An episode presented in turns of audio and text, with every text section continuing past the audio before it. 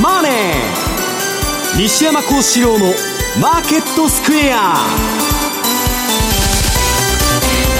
こんにちは西山孝四郎と。こんにちはマネースクエア津田隆光とこんにちはアシスタントの若林理香です。ここからの時間はザ・マネーフライデー西山孝四郎のマーケットスクエアをお送りしていきます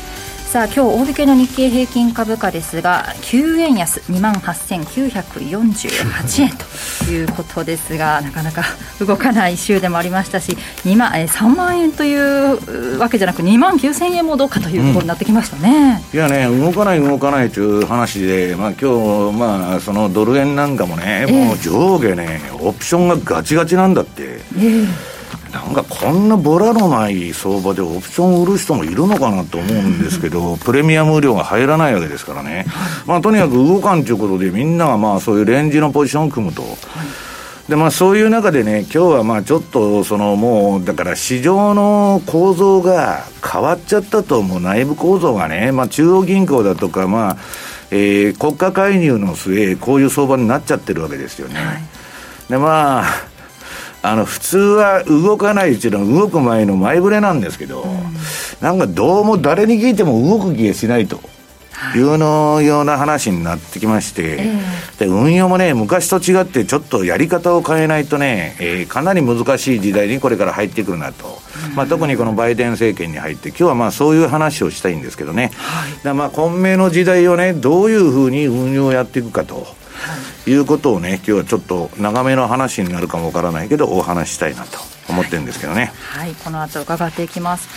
そして為替の方ですが、津田さん、まあね、あの CPI、注目だ、注目だというお話でしたが、それでもなかなか動かないというお話、まあ昨日のその CPI の後の、えー、10年債金利の動きっていうのは、まあ、言うなれば謎の動きというか、えー、まあ、したりしまいということが多くて、やっぱりそれは、えー、すぐにテーパリングはないだろうということを前もって判断してたところの動きと。でまあ、ECB でもですねその、えー、前にありましたけど、それでもやはり同意図がなかったということですから、まあ、発表の前にね、ショートカバーが終わってたんだって、ね、まあ、来週の FOMC を見てということ、まあ、来週後で言いますけど、はい、中央銀行、えー、政策金利発表ウィークですから、うん、このあたりが、えー、同意になるんじゃないかなと思ってるんですけどね。はい、ちょっと動くかどうか期待したいところですが、どうなんでしょうか、うん、この後伺っていきます。そしてこの番組 YouTube でも同時配信しております。資料もご覧いただきながらお楽しみいただけますので動画については番組ホームページの方からご覧ください。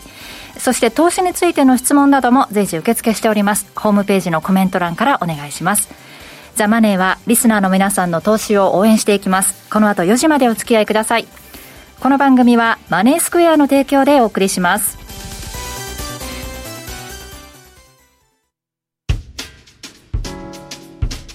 お聞きの放送は、ラジオ日経です。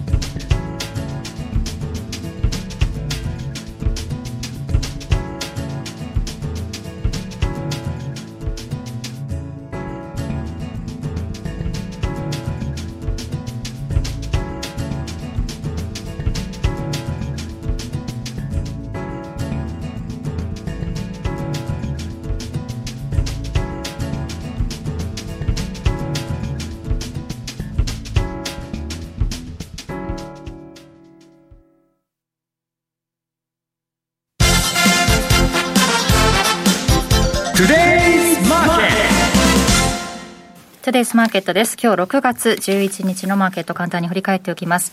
大引けの日経平均株価は反落となりました。9円83銭安い28,948円 73, 73銭。トピックスはマイナス2.71ポイントで1954.02ポイントでした。えそして為替ですが、現在、えドル円が109円の4142、ユーロ円が133円の3843、ユーロドルが1.21の9093あたりでの推移となっています。ではまず今週の為替について津田さん振り返ってください、はい、まあ、一応今週は大山明動予定だったんですけれども、ええ、まあ、足元ではまあ後で言いますけどちょっと動きがないと。で、えー、先週、えー、日曜日、えー、6月6日にですねえー、まず時系列でいきたいのが、メキシコの総選挙がありました、はい、まあ中、中間選挙、はい、でこれ、資料のですね、えー、丸1番で用意したんですけど、要は位置づけは、えー、アムロ、えー、ロペス・オブラドール大統領の信任、えー、投票。で、注目ポイントは国家再生運動モレナの、えー、下院で過半数を確保できるかどうか。でこのあたりはですね、えー、まあ注目があったんですけど、要はメキシコの選挙っていうのはですね、もう映画のアンタッチャブル、ゴッドファーザーの世界で、80名以上が去年の9月からもう犠牲になっていると、うん、まあ、そこで支持治安の悪化ということで、ちょっと支持が落ちてるというところがあるんですけど、まあ、人気の大統領ですから、でまあ、どういうシナリオあったかというと、シナリオ値が国民再生運動の過半数割れ、で2が、えーまあ、過半数確保、統制拡大。でシナリオさんはよ、えー、連立与党で過半数割れ、まあ、これはコペルニクス的展開になりますから、確率は非常に低かったんですけど、まあ、最悪の統制拡大からの憲法改正、まあ、電力問題とかですね、あとは国営石油企業とかありますけど、まあ、要は、えー、船でいうところの、えー、取り舵、左の方にどんどんどんどん行くということを防げたということで、交換されて、まあ、過半数は、えー、国民再生運動を割り割り込んだんですけど、与党で、えー、確保できたということで、一応、ペソ買いということで動いてます。で、えーまあ、このチャートに丸2番見ていただくとです、ね、非常にきれいな形、後で週足も後半見たいと思うんです非常にきれいな形で、心理的ラインであった5円50の壁、これを超えてきて、DMI なんかもですね、ADX がじわじわ上がってきてるというふうな形ですから、えーまあ、コロナ前の6円っていうのは十分見え,、えー、見えるのかなという感じで、じりじり上げてくるような相場転換になりそうです。はい、で足元、昨日は ECB の理事会とラガルド総裁の会見。で、先ほど明林さんからもあった5月の CPI アメリカ、これがありました。はい、で、ECB っていうのは金融政策の現状維持を決定して、PEP、パンデミックの緊急プログラム、これが、えーまあ、1億1兆8500億ユーロに据え置き、うん、でラガルド総裁曰く、ペップの出口を、えー、議論するのは時期尚早ということで、うん、この間の、えー、パウエルと同じようなことで、えーまあ、明言は当然しなかったと、はい、でユーロはユーロポンドも含めて同意とは、えー、ならなかったなというのがあります。であと5月 CPI、えー、アメリカ、これは、えー、総合指数、コア指数ともに市場予想が上回ったと、で一旦その直後は、10年債っていうのポーンと上がったんですけど、えーまあ、じりじりというふうに安くなって、えー、知ったらしまいで1.4%程度まで下げてきたというのがあります。まあ、ドルもその影響で、えー、上がらなかったというのがありますね。はい、で、この5月の発表ですけど、これ、前年比を押し上げ,、えー、押し上げるベース効果、はい、これが5月でピークになるということですから、まあ、来月以降はどんどん下がってくるだろうというような予想ですから、まあ、それで、えー、インフレの一時的というふうな発言の根拠ではあるんですけど、はい、まあ、この辺が、えーまあ、来週の FMC でどう出てくるか。ポイントは、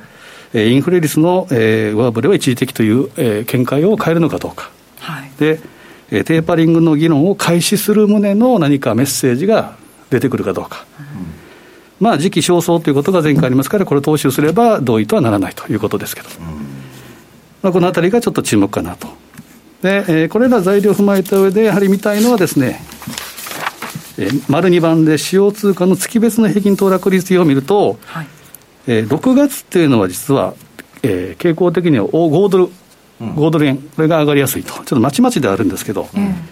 なので、まあえー、傾向的には5ドル円はもう少し、えー、少し上というふうに見ていいのかなというふうに見てます。はい、ただ、気をつけたいのが、この資料にある丸印の8月。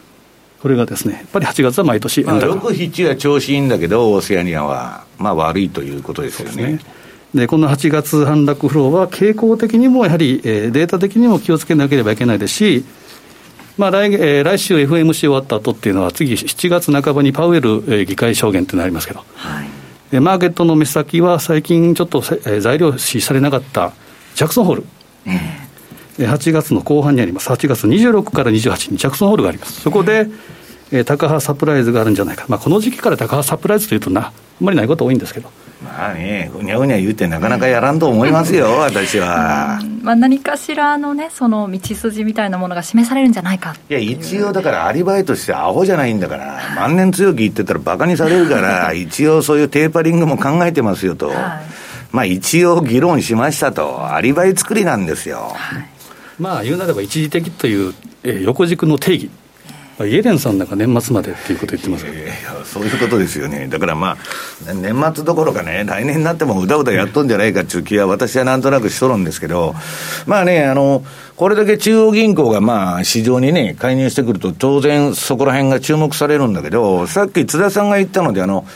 ラガルド ECB になってから、あそこは ECB でなんか動いたっていう記憶が私あんまないんですよ。ね。えあまあなんか、まあ、どっちにしたってアメリカがどうなるかでね、みんなね、あの、女性のブレーナードっていうのが今度 FRB 議長になるって言われてるんで、彼女の1日の講演の方が我々注目してた債券マーケットとか、したらね、結局テーパリングなんか何もやるくないみたいなこと言っとるんで、CPA がいくら高く売ろうがどうせやらんだろうっていう話になっちゃうわけですよ。で、その前に債券売ってる、要するに金利上がる方にかけてる人が、まあ、一時的発言が浸透しましてですね、ショートカバーになっちゃったと。で、こんまあ、そういうことでやってるんですけど、なんか、うだうだとした相場で、なんかあんまり方向感が出てるという感じは私はしてないんですけどね。まあ、昨日の CPI のからのその金利の動きがまさに如実に出てるかな。水星逆行ですから変な動きするんですよ。まあ、若林さん大好きな。若林さん大好きな。えらい目にあってね。いや、そこら中のなんかサーバーがおかしくなったり、ネットがうまくなったり、挙句の果てはね、私の iPhone まで故障してるというね。まさに逆行。水星逆行じゃねえかと。ほんまかいねと、本当。6月は、ね、後半から S&P も例年下げやすくなるというアノマリーもあるみたいですし。まだ23日まで続きますそうですね、まあ、その間にあるのが、来週は、えー、RBA、豪州と、えー、トルコ、はい、PCMB。で FOMC と日銀もありますから、うん、まあ、来週はそのあたりの中央銀行の動き、えー、このあたりがちょっと注意かなというふうに思いますね。動かない動かないと言ってるだけにね、ちょっと何かしら。いや、だけど、その、なんだって、大統領選挙、翌年のね、はい、えっと、S&P500 のサイクルっていうのは、セルイン順だと、ええ、6月に相場終わると、いうのもあってね、で、なんだ、バリューだ、なんだかんだ言っとるかと思うと、昨日アマゾンが吹き上げたりね、はい、またその、もう、じゅんぐりじゅんぐりやっとるだけで、え、なんか最高値 SP 更新とか言ったって、あの、ブブカのね、走り高跳びの記録更新みたいな、1センチ、2センチずつ世界記録を更新していくみたいなね、うん、まあなんか、変な感じの相場ですよね。そう6月下旬に向けて、ちょっと注意が必要ということですよね、うん、まあ、あの月間のサイクルでも、月末に値を消すことが多いんで、6月はね。えーはい、そのあたり注意しながらの後半、6月後半相場となりそうですが、えー、西山さんの方からは、はい、え冒頭でもありましたが、ちょっとこういった混迷した時代で、どう生き抜いていけばいいのかという。だから本当言ったら、めちゃくちゃインフレになってんだから、まあ、それもね、なんか中古自動車が上がりすぎだとか、なんだ、まあ、いろんなこと言っとるのと、まあ、給付金が切れたらね、インフレなんか収まるだろうとか言っとるんですけど、はい、いや、インフレになってるんだったら、金利上げたらいいじゃねえかと。いう話なんだけど、さっき言ったようにブレーナードがね、出てきて、そんな気全然ないとんで、パウエルは2、3年上げること考えていないっつって言っとるんですから、あの人はまあ任期で辞めるかももうわかりませんけど、はい、でね、結局ね、えー、今週はね、みんなね、さすがにこんだけ動かないと、要するにね、えっと、値上がりランキング表っていうのは毎日出とるんですよ、いろんなサイトに。はい、一番動いとるのにね、3%ぐらいで。で、なんか、えー、値上がりのなんだ20位ぐらいになるともう 0. 何パーセントとかね、上げても。ほいでもう下がってても0.0何パーセントとか、なんじゃこの相場と。まあ動いてないわけですよ。なんでそんなことになっちゃうのかって言ったら、1ページ。これ特にね、為替が割り食っとるんですけど、まあはっきり言いまして、あの、国際相場。要するに動くとか金利上がるとか上がらんとか言っとるんですけど、えー、アメリカの場合、連銀が操作してるわけです。要するに金利上がるも下がるもあいつらの腹一つと。で、日本の方も日銀が管理してると。で、誰も一般の参加者がいなくなって、ね、売りも買いもないという市場になっちゃってる。これはまあ、いわば資本主義の死ですよね。まあ、市場経済が死んじゃったと。で、その、例えば日本の株、えっ、ー、と、債券市場も動かない、えっ、ー、と、アメリカのね、債券国際市場も動かないと。為替動かんの当たり前やんと。為替のドル円のレートっていうのは皆さんね、アメリカ国債と日本国債の交換レートなんですよ。両方金利がね、死んどる中でね、ほとんどなくて、どうやって動くんだと。で、それでね、そうは言いながら、FRB は今度は量でやってるじゃないかと。こんだけ吸引インフィニティ無限大介入って言ってね、やってるんだと。で、通貨は動かないんだけど、ここに書いたようにゴールドとかビットコインはそれなりに動いとると。ところが、まあ、ドル円はさ、今言ったような事情でですね、全然動いてないと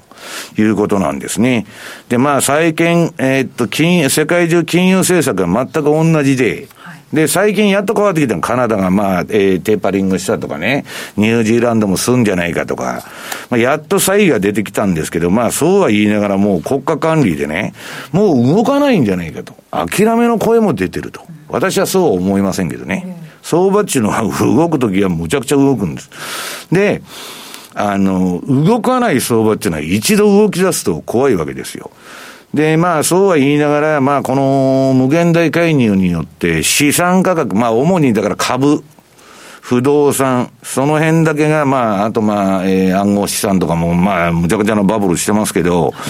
まあ、そういうものだけ、えー、めちゃくちゃ上がったと。で、債券が、えー、もう、あの、金利固定してますんで、全く動かんと。そうすると、その、そのしわ、しわ寄せっていうのはね、最終的に、為替レートに来るんです、最後は。今まだね、来てないけど、それに気をつけないといけないと。まあそうは言っても2ページ目のドル円見るとね、これ週足なんですけど、えっ、と、これ何年から出てんだ ?2016 年の、えー、10、なんだこれ？11月。11月くらいから出てんだけど、いつ見ても同じような値段じゃないですか。で、ドル円が動かなかったら、クロス円も基本的に動かんじゃないですか。で、これが動いてくれないと話にならないんだけど、今のところ同じ、いつ見ても同じ相場だと。で、今日はね、ちょっと今まで紹介した資料も出して、まあ、振り返り、えー、おさらいというか、フォローアップをしときたいんですけど、3ページ。はい当初は、えー、このバイデンが大統領勝って、はい、で、議会は共和党が上院握って、で、それだとね、マクロ政策がデフレになるんだと。まあ、アメリカのね、バンク、これまあ、あの、バンクオブアメリカの資料ですけど、はい、言っとったのが、まあ、ブルーウェーブになっちゃったと、実際に上げてみたら。で、この民主党と、その、うん、バイデン民主党のコンビでやってんで、まあ、これドルマークがたくさんついてますけども、ばらまきと。はい公共事業とも金融でもどんどんばらまくぞということをやってるわけです。で、今の経済っていうのはばらまかないと、もう成長しないっていうのは先週やったの。借金がなければ成長しない経済になっちゃった。今、アメリカのね、えー、GDP を1ドル成長さすのに10ドルぐらい作っ使っとるわけですから、一体何、何の世の中なんだと。おかしいじゃないかと。いうことになったんですけど、で、そういう中でね、えー、っと、ばらまきまくっとるわけですよ。で、えー、次の4ページの資料。とはいえ、アメリカ国内は、あの、トランプとね、バイデン派で、まあ、もう完全に二分された南北戦争状態が続いてるわけです。で、人々のね、もうストレスとか、まあ政治的な、まあストレスだとか、むちゃくちゃ高まってて、で、今まあ去年から暴動からね、ブラックライズブズなんとかとか、今に至るまで全部やってるじゃないですか。もう CM も黒人しか使うなと、今そういう時代になってるんですよ。本当にみんな出てくるんですから。で、白人使ってたら差別だと。なんで黒人使わないんだと。まあなんで女性使わないんだと。そういうことで、結果の平等を求める世の中になってきた。で、それがいいとか悪いとか言ってるように、そういう時代を歴史的必然として迎えてると。で、まあトランプっていうのはね、なんだかんだむちゃくちゃを言っとったにせよ、寛容さがあった。これからはね、みんな正義の味方が来て、津田さん何やってんですかと。あんたダメじゃないですかと。もう誰も反論できないようなことを、まあ振りかざして。で、それで今、でっち上げとるのは環境問題ですね。環境を商売にしようということで、バイデンはそれで、それを大義名分にグリーンニューディール、クリーングリーンという政策をやるわけです。で、これはね、まあ言ったら、旧ソ連みたいなね、まあ管理監獄社会に向かってるということで、歴史的に見ると第二次不和の時代になると。で、えー、っと、なんだっけ、えー、っと、5ページ。昨日私ツイートしといたんですけど、これなんだ、えー、っと、フォーブズジャパンに乗っ取ったんだけど、まあ、あの、ターチンっていうのが、あの、なんだっけ、日本でも翻訳本これ出てるんですけど、今、そのさっき言った、えー、第二次不和の時代っていうのはこのターチンが言っとんですよ。でね、これ、本質をついたことを言っとって、この先どうなるんですかと、世の中。往々にしてね、皆さん。迫り来る崩壊の最終的な引き金になるのは国家の財政破綻だって言ってるわけ。で、エリートのもう過剰生産で今、ね、面白い。今の時代って面白いのはね、まあみんなウォール街とかコンサル行くわけですよ。大学、まあ優秀なエリートは IB リーグ出て、大借金持ってね、何千円、何千万ってそれ返さんならんからと。で、まあ、ボロ雑巾のように使われて、まあ3年ぐらい辛抱しようと。だけどね、コンサルなんて自分で事業やったことないやつが若造がですよ。な、あの、何、何十年、何年ってやっとる企業行ってね、お宅の会社こうしなきゃダメだと。頭おかしい世界でしょ。お前やったことあんのかと言われたら、グーのでも出ない。だけどそういう世界って、でっち上げの世界だから金取れる。とにかくウォールが行くかコンサル行くしかないんです。でまあそれはともかくそういうエリートみたいなやつが過剰生産されて、まあ日本、日本で言ったらそれ含め官僚とかね。で、要するに一般人はもうどんどん年々貧困になっていってると、アメリカもね、日本も。そういう中で、要するに一般人の一般大衆の不満をね、抑えるには補助金とか配給によってね、金ばらまいてなだめるんだと。これまあ、あの、えー、典型的に大衆コントロールのやり方なんですよ。だけどね、財政がもう破綻してるんで、それが尽きたら、要するに、不満分子をね、もう管理社会、中国みたいにあの、全部のカメラつけて、最近よく犯罪者があの顔認証で捕まってんだってバンバン捕まってる。で、そういうことをやって、人を弾圧しなきゃいけない世の中になっちゃうということですね。で、えー、そこまで、えー、今、給付金でばらまかれちゃうとですね、もう、自分の家計は国に握られてるわけですから、もうどうしようもないと。で、国が絶対的になると、統制をさらに強めて、それがこけるとさらに統制強めると。まあ、悪循環で、まあ、完全なね、えー、ジョージ・オーエルの1984みたいな世界に行くと。で、これはまあ、6ページは、まあ、今言った34%家計握られちゃったんだと。もう終わりじゃないかと。で、じゃあね、た、えー、っと、この第二次不和の、えー、時代が来ると言っとるね、そのターチンが言っとる、財政破綻したら終わりなんだと。はい、7ページ。これ、連邦債務、連銀のですね、総資産。まあ資産の裏にはふ、あの、資産と負債とバランスしてるわけですけど、両立て経済。資産も、えー、負債も膨らましたらネズミ講経済やっとんですけど、これね、8兆ドル近く今言っとる。7兆9350。で、こんな津田さん借金してどうやって返すんです？ね？これ増税で返せますか？皆さんこんなもん。これ QE123 が本当可愛らしいでしょ、うん、で、テーパリングしとったんですよ。で、この今なんかその一番、えー、チャートの、えー、右側のですね、黄色い部分でもう急騰しとるわけですよ。で、要するに、えー、そんなことになってんだけどね、これは私は人類の歴史を調べるとですよ、ばらまいた金っていうのは、いずれインフレか、増税か、あるいは通貨の切り下げなどで減価させるわけ、借金を、まあ、蒸発させちゃうとインフレにしてね、それが一番まあ、手っ取り早い方法なんですけど、で、増税なんか通るわけないと。ただ、要するにまだ借金したいんですよ、アメリカは。これから社会主義政権を作るわけですから、盤石な。もうトランプみたいのがね、二度と出ない、出てこないように、民主党だけの政権が、50年、100年つく、えー、続くように、バイデン政権っていうのはやったの別に国民のためを考えてるわけでね、民主党のために動いてると。まあ、じあとは自分らの金儲けとね、えー、グリーンクリーンだと。で、まあそういうのに清書がたかってるわけですよ。で、環境にいいとか悪いとか言って、あの、原子力まで、えー、クリーンエネルギーだと。バフェットのところの子会社にビル・ゲイツが金出しとって、それもどんどん作れと。今言う話になってる。で、要するにですね、こんなことしてたら当然現生ばらまいてるわけですから、給付だとかなんだとか。インフレになるんだけど、イエレンは、えー、この人は言い切ってまして、もう二度とね、金融危機は起こらないんだって去年かなんか言っとんですよ、講演会で。で、今度はね、えっと、FRB は優秀なんでインフレなんかなるわけないと。ね。えー、しくじることはないと。こんなね、しくじることはない。私失敗しませんからと。ね。未来わからんことやっとって、どうやって、こんなね、めちゃくちゃなはったりかまして、まあ、小ですわ、はっきり言って。で、インフレは一時的だと。やっとるんですけど、実は FRB ができてからインフレっていうのは起こってる。FRB ができる前はインフレってあんまり起こらなかった。ということは、この人たちの政策っていうのはほとんど失敗しとるんです、歴史的には。で、次に8ページ。連邦債務のね、これまあ公的債務の総額なんですけど、こんなもんね、えっと、めちゃくちゃこんだけ公的債務、これ全部国債だとかね、その債券で借金してやっとんですよ。金利なんか上げたら津田さん、こんだけ膨大なね、負債抱えてて、借り換えも何もできないじゃん。だから私は金利なんか上げることなんか絶対考えてないと思ってるんですよ。で、それと同時に第二次不和の時代ですから、金ばらまいとるのは今の話で、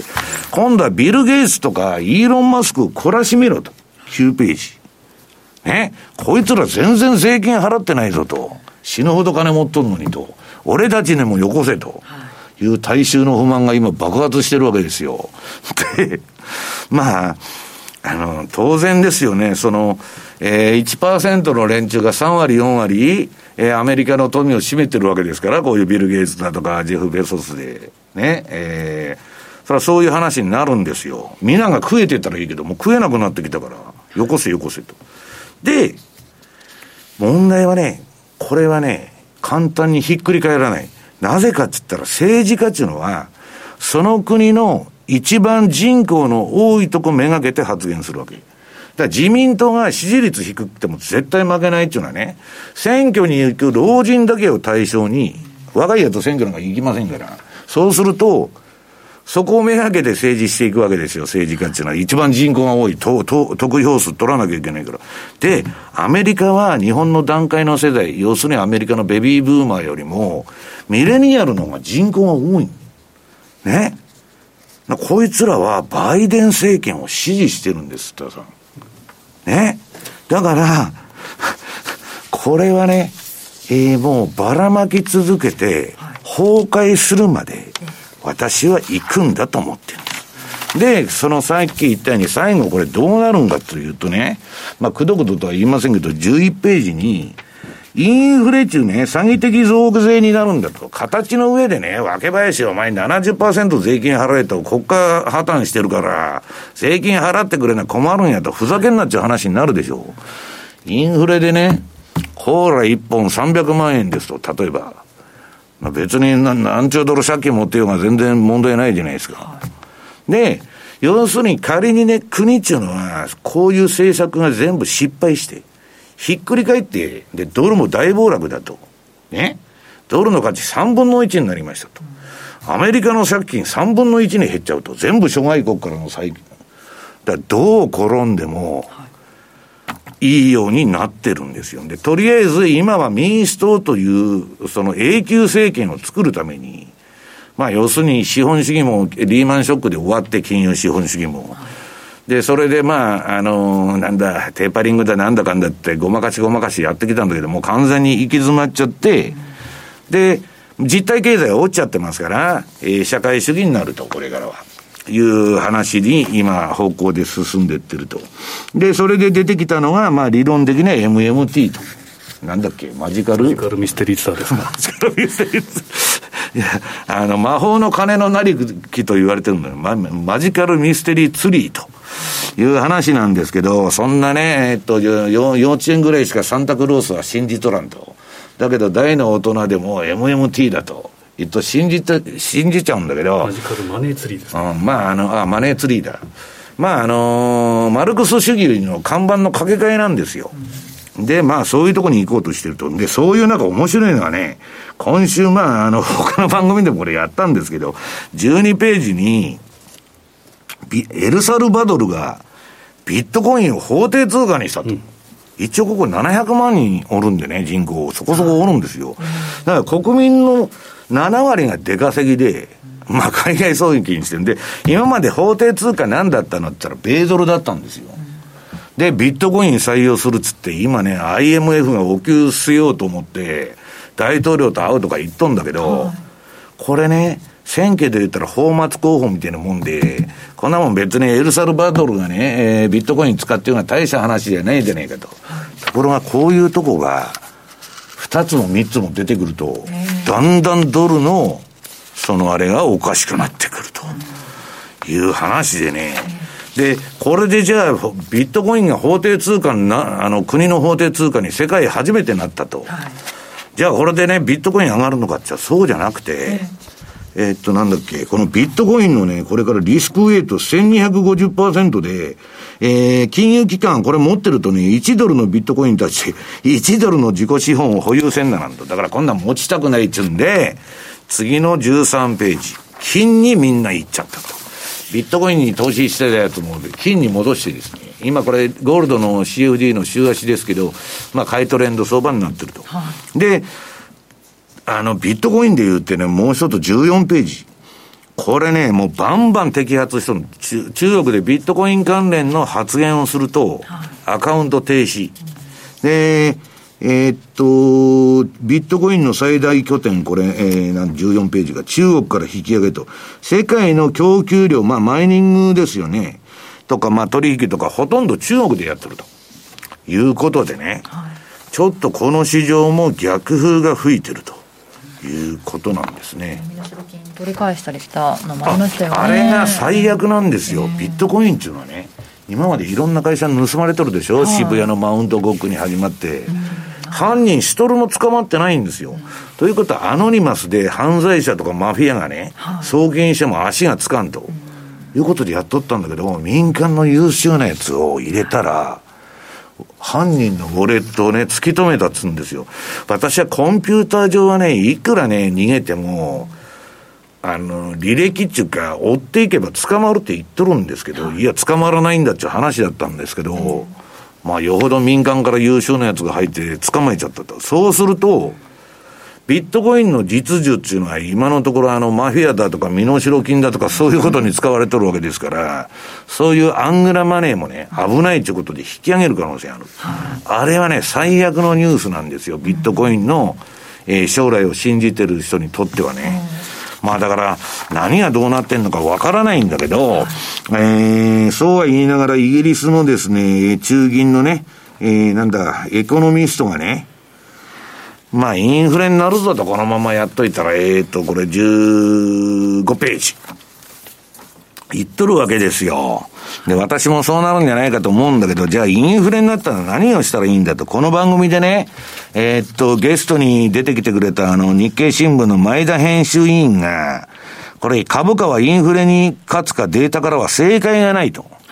まあ、前田さんはデータ分析だけして、これを出したわけですけど、これで、私がね、えー、株はインフレに連動するって言っとるでしょ、いつでも。はい、あれは、えー、っと、これ見てるとね、ベネズエラはね、えー、CPI、消費者物価が26兆2905億倍になったと。26兆倍ってどんなインフレやんと。で、それで、株価は24兆倍にとどまったと。26兆倍までいかなかった。だけど、おおむね8割9割連動してるじゃないですか。で、えー、アルゼンチンは物価が、えー、11.92倍、えー、12倍になったんだけど、株価はなんと42倍に上がったと、インフレになって。で、まあ、ドルベースで下がっとんですよ、これ。で、前田さんが株がその、言い切れないっていうのはね、欧州危機があった時にギリシャとかは違う動きしても、ギリシャってね、面白くてね、株が暴落してから金利が上がっとんですよ、あの時は欧州危機。まあ、こんな話してると長くなるんで言いませんけど、まあ、だからケースバイケースで、答えはないって前田さん言っとるわけなんで、私も答えはないと思ってるんだけど、えー、この世界で何十年も生き残ってきたね、海線山線の、えー、私も尊敬してるマーク・ファーバーさんっていうのがいて16ページ。これはね、去年のあれなんだけども、ね、結論として、私は彼らが、彼らって中央銀行です。お金を印刷し続けるだろうという結論に達したと。去年の早い段階で、そのコロナの後に。で、中央銀行は役に立たない。だから私は金を、ゴールドを保有していると。私は彼らがお金を印刷し続けるだろうという結論に達した。金融システムが破綻している。すでに動かないとかね、債券に出会いがないというようなことになってるわけですから、破綻しとるんだと。で、その破綻しているため、米国政府を救済し、州政府を救済し、年金基金を救済しなければならず、債務は巨大にえー、膨らんでると、今やアメリカはね。で、世界中の無知な政府関係者、政治家ですね。あるいは中央銀行家でさえ、えー、中央銀行の連中。もはや、えー、米国がですね、世界の通貨を、として、まあ、米ドルが信頼できるようなね、もう国ではなくなっちゃったんだと。で、結論は何かって言ったら、ポートフォリオを株、不動産、現金、現金はドル売りって言ってます。で、債券と金属にあと25%ずつ分散すべきと。それしか何がどう上がって下がるなんてわからんと。で、ファーバーさんはそうやって言っとるんだけど、面白いことにね、債券王のジェフリー・ガンドラック17ページの、これも全く同じこと言っとるんですよ。はい、で私はね、債券なんて買いたくないなと0%の債券買ってね、リターンなんかないじゃん。だからまあ、レーダーリオが言うように債券買うならビットコインでも買っといた方がマシだと思ってんだけど、とにかく分散しろって言ってるわけです。これが、まあ私はね、細々としたもっとポートフォリオのあの、案も持ってるんですけど、まあそんな専門的なことはやってもしょうがないんですけど、簡単に言うと、この4つに分散してね、現金が紙くずになるのを避けましょうと。いうことを提唱してるんです。で、こんな事態は今すぐ来るわけじゃないけど、こんなめちゃくちゃなね、津田さん政策やっとって、えー、バイデン、サン、えー、なんだ、えー、サンダース、オカシオ・コルテス、ね。これがどんどんどんどん力持ってくんですよ、これから。あら、まあ、そういう、ご和さんで願いましてはで、最後はね、始末すんじゃないかなという気は私はするんですけどね。以上、トゥデイズマーケットでした。お聞きの放送は、ラジオ日経です。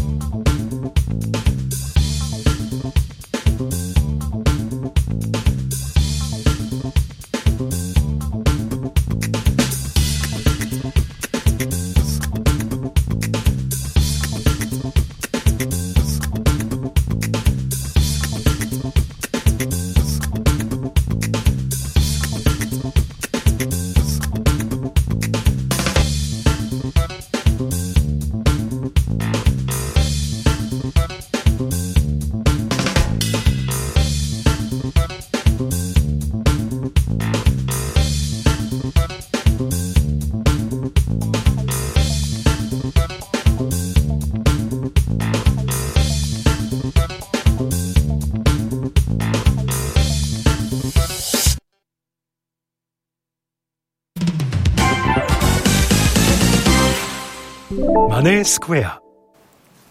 5月8日ついに新たな通貨ペアユーロポンドのお取り扱いをスタートいたしました。皆様もうチェックいただけましたでしょうか？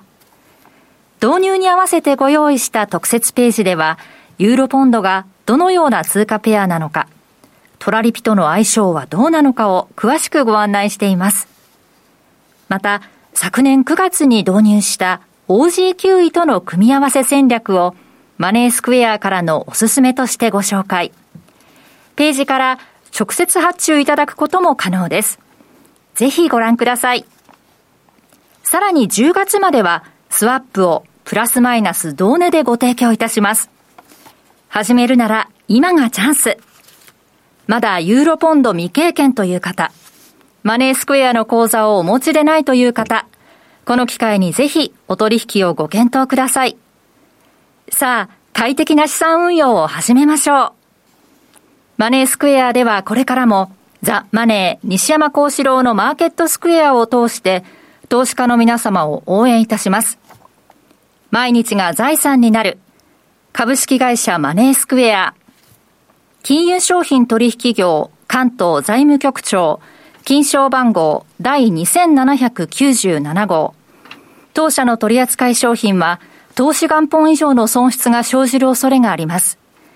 契約締結前交付書面をよくご理解された上でお取引ください。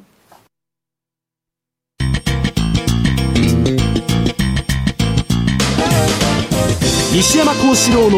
マーケットスクエアさて、このコーナーでは、マーケットの見方について、西山さんにいろいろな角度で教えていただきます。え今日は、まあ、最近の経済指標から、えー、5ドルニュージーですかね。ああの今はね、5ドルニュージーがちょっと動き出しましたんで、はい、まあ、それを最後にやるんですけど、まあ、パート、えー、全体の指標だけ見ておくと、はい、まあ、あの、その、アノマリーということではね、えー、この18ページですね、はい、えー、1949年以降の SP500 のシーズナルなんですけど、えー、まあ、秋まではね、あんまり上がるような相場にならんのじゃないかと。もうね、利益もね、とんでもないの出してんだけど、この金のばらまきで。えー、織り込んじゃってるの。で、まあ、そうは言いながら、6月どうなるのかと、まあ、さっきのセルイン順で気をつけないといけないのはね、え、っと、これ19ページか。えー、6月の株式市場の傾向、下に出てる番号が営業日数です。だからまあ、20営業日やって、はい、まあ、上げて下げて上げて下げるんだけど、最後は。で、ちょっと戻す気味になるのかな、最後の最後。なんかちょっと月末にかけてね、調子が悪いみたいなね、えー、相場だと。まあ、とは言いながら、20ページの SP500 はブブカ相場でですね、この1センチずつ世界最高記録を更新していくと、ブブカってもうみんな知らないんだよね。わけちゃん反応してるってことは年がバレたんだけど。ね。まあまあ最近。ウクライナ出身のね、まあ昔はだから、あの、ロシア。超人です。そう。あの棒高棒高跳びだな。あ違うわ棒高跳び。ですよ、ね、棒そうだよね。走り高跳びじゃないよ。でそのブブカのような、まあえー、更新相場になってると。日経も似たようなもんで、まあ、これ見てたらほとんど横ばいでさ、一応私のあれで買いシグナルが出て赤くなってんだけど、でね、22ページ、5ドルニュージー、今週マネースクエアさんのレポートで私、まあ、レンジがちょっと変わってきたということで、これ取り上げたんですけど、はい、これは5ドルニュージードルの冷やしの、えー、ATR チャンネルと、まあ、逆張りシグナルが、えー、出てるんですけど、これね、レポート書いた時点で確か、あの、戻り売りのシグナルが出てたと思う、ゼラバで出てたんだけど、その後切り返しちゃって、はい、終値では消えちゃったと。で、それどころかなんか、か、順張りで買いになっちゃってですね。ただ、まあ私はおおむね目先のコアレンジはね、えー、このレポートに書きましたレンジと、ちょっと今日の前場の値にこれ修正したんですけど、この1.0584から、えっ、ー、と、上が1.0818。この青いね、レンジの中で動くんじゃないかなと。で、まあみんな動かない動かないって言ってんだけど、まあ、目先のね、本当の小さい枠の中では、ここの中での循環かなと。で、この青いゾーンを越えて、上にね、はい、5ドルが乳児に対して強含んでくるようならまたちょっと考えないといけないんですけど、まあ、あの、テーパリングで言えばニュージーランドの方が早いでしょうから。まあそんな5ドルがね、異様に上がっていくっていうのは私はなくて、どっかで折り返していくんじゃないかと思いますけどね。現在 OG9 位で1.0779から83あたりでの推移ということになってますね、はい、こちらも注目です。以上 FX マーケットスクエアでした。お聞きの放送はラジオ日経です